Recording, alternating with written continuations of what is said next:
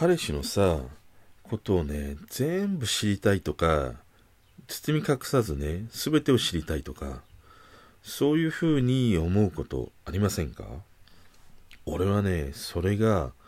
ものすごく怖かったりします。5月24日、日曜日、今日も話していきたいと思います。こんばんは。あの、付き合っている中とかでさ、こう、あなたのことは全部知りたいのとか、えー、お互いにね、こう、隠し事なしに付き合っていきましょうとか、そういう話をしたり、まあそういうことを求めたりしたことって、えー、ある人もいるかと思うんだよね。俺も今までに何回かそういう経験があるので、で、俺はそういう言葉を言われるとね、ものすごく、あの、怖いなっていう風に感じてしまうんだよ。結局その自分の全てをさらけ出すっていうことが俺はものすごくこう苦手だし怖いからねなんかそれをこう求められてしまうとうーんちょっと一緒には入れないなっていうふうに思ってしまってこう距離をね空けてしまうっていうことがあるんだよねでなんでその話をしようかなってっていうふうに思ったかっていうと昨日やっぱり友人と飲みながら話していてとにかくさ、あの、勘介は謎が多いよねっていう、よくわからないんだよなとかさ、秘密主義者だよねっていうことをね、まあ言われたんだよね。で、そんな風に言われることっていうのは、あの、今までにももう何回もあって、その、例えば仕事で新しいね、職場環境とか、まあ、何かしら人とね、しばらくこう、一緒に過ごさなければいけない状況に身を置くと、少しね、時間が経つとさ、いや、勘介さんってよくわからない人だよね、とかさ、何考えていくか、ちょっとわからないな、とかっていう風に言われることが、今までにも何回かあったんだよね。で、それって俺がほとんどもう自分の話をしないんだよ。まあ聞かれれば話すけれど、自分からこう俺はこういうなんか人間でこれが好きで嫌いでみたいなことっていうのはほとんど話さないんだよね。だからこうやってなんか音声配信を始めて、いろいろこう自分自身の話を一人語りするようになったっていうのは、あなんか俺自身がこういうところもあったんだなっていうなんか驚きでもありこう発見でもあったりしたからね。だから続いてるのかなっていうことも思ってたりはするんだけどとにかくこう人と相対する時っていうのは全く自分の話をしない。だからそういう意味ではなんか承認欲求みたいなものが全くないんだよね。だから例えばその彼女とね付き合い始めの頃にあの例えば学生時代とか仕事を長くね一緒にしていて付き合うとかっていうことだとまあそれほどなんか過去をね遡ってっていうことはないかもしれないけど例えば仕事で知り合ってさ割とその短期間で付き合い始めるようなことがあった時ってやっぱりその過去を知らないからその過去を遡って知りたくなったり、えー、すると思うんだよね。だから学生時代どうだったとかどんな人と付き合ってきたとかさ、まあどういう音楽が好きとか食べ物が好きとかそういう当たり障りのないことも話したりはするんだけど、で、その時にさ、いろいろこう、根掘り葉掘り聞く、聞かれるのが苦痛なんだよね。で、そういうのを聞く、あの人に限って、その私も、えー、まあ隠し事せず、全部話すから、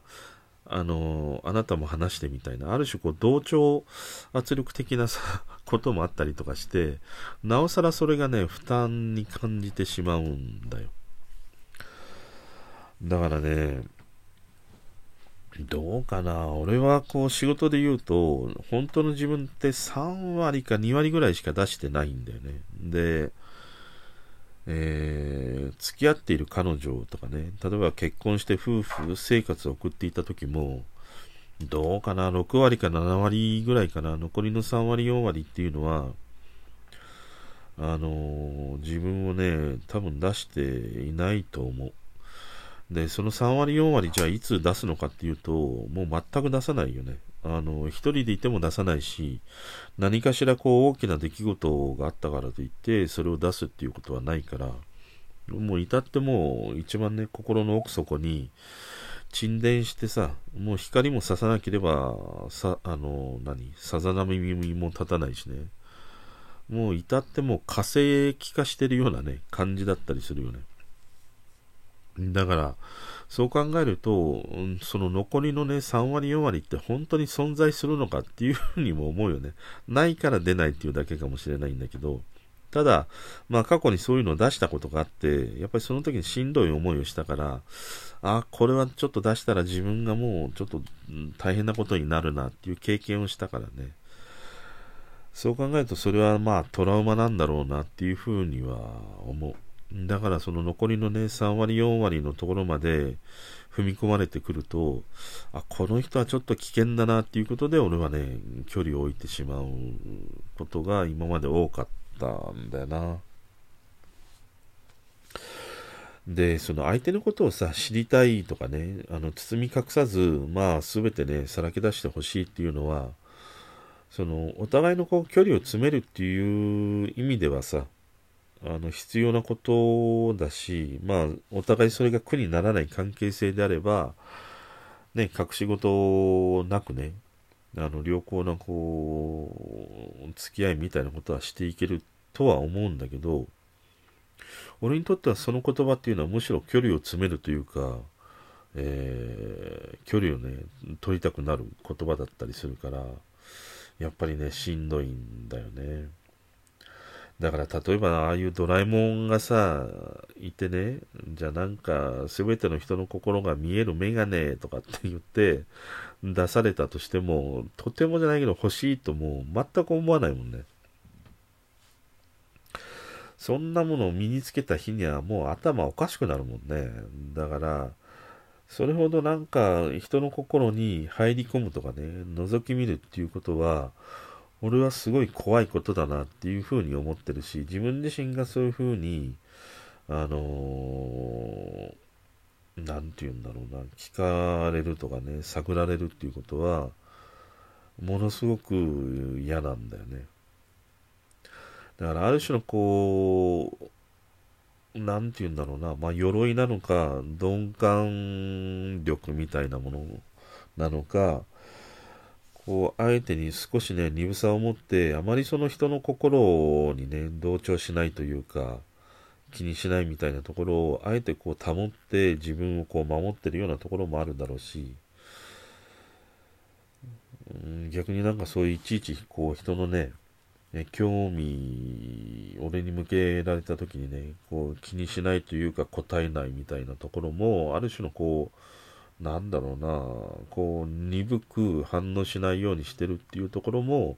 あるかもしれない。だからね、これは自分のことを聞かれた時って、はがら、あの、はぐらかすことがものすごく多い。で、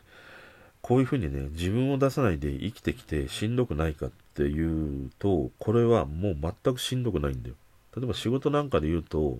もう2割3割出してれば十分で、1割ぐらいで、もう全然ね、仕事としては成立してきたしね、困ることなんていうのは一切なかったりしたからさ。だからその自分をさらけ出さないから疲れるっていうことは俺にとってはもう全くないんだよね。むしろさらけ出す方のが疲れるし負担になる。ただね、一つアドバイスするとしたら、あの、結婚するときに、あの、唯一ね、やっぱり、公にしな、公っていうか、二人の間にとっては、えー、ちゃんとね、知っておかなければならないことっていうのが、お金だね。これは、例えば自分がどれぐらい稼ぐとか、まあ預金も話してもいいかもしれないけど、あと、借金。とにかく借金はね、なまったまま結婚とかすると、もう100%うまくいかなくなるから、もうそういう人をね、いっぱい見てきたからね。だからお金の話だけは結婚するときにおいては必ずね、あの、二人ともね、ちゃんとこう、二人の間では、ちゃんとね、えー、理解し合った上で結婚した方がいいっていうふうにね、思う。ただまあそんなね、俺でもね、唯一、あ、叶わないなとかね、本当に教えられるなっていうやっぱり存在がいて、それはやっぱり動物なんだよね。以前やっぱり猫を飼っていたからさ、その結婚して俺は初めてね、猫との生活が始まったりしたんだけど、初めてさ、やっぱりこの猫とね、生活してみて、教わることがいっぱいあったし、彼らってもう嘘偽りが1ミリたりとってないじゃん。すべてが正直のもう塊みたいなものだしね。俺はなんかその姿ね、いつも見てて、あ、もう叶わないなっていう風にずっと思ってた。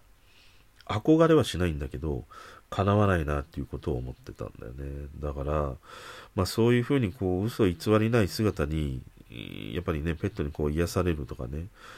なんか自分をそういうこうね、本来あるべき姿に重ね合わせるようなこともあって、動物がね、好きとかペットを飼うっていう人もいるかなとは思ってね。だから俺にとってはね、そのあなたの全てが知りたいとか、あの、書く仕事をしないでね、付き合っていきたいっていう言葉は、ものすごくね、負担、負担だし、怖いことっていうね、今日はね、そんな話をね、してみました。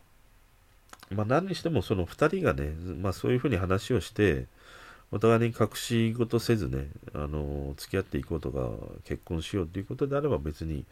全く問題ないんだけども、俺みたいになんかね、やっぱりこう、すべてをさらけ出すのが怖いっていう人も、やっぱりいるかなっていうふうに思うので、まあ、こんな男も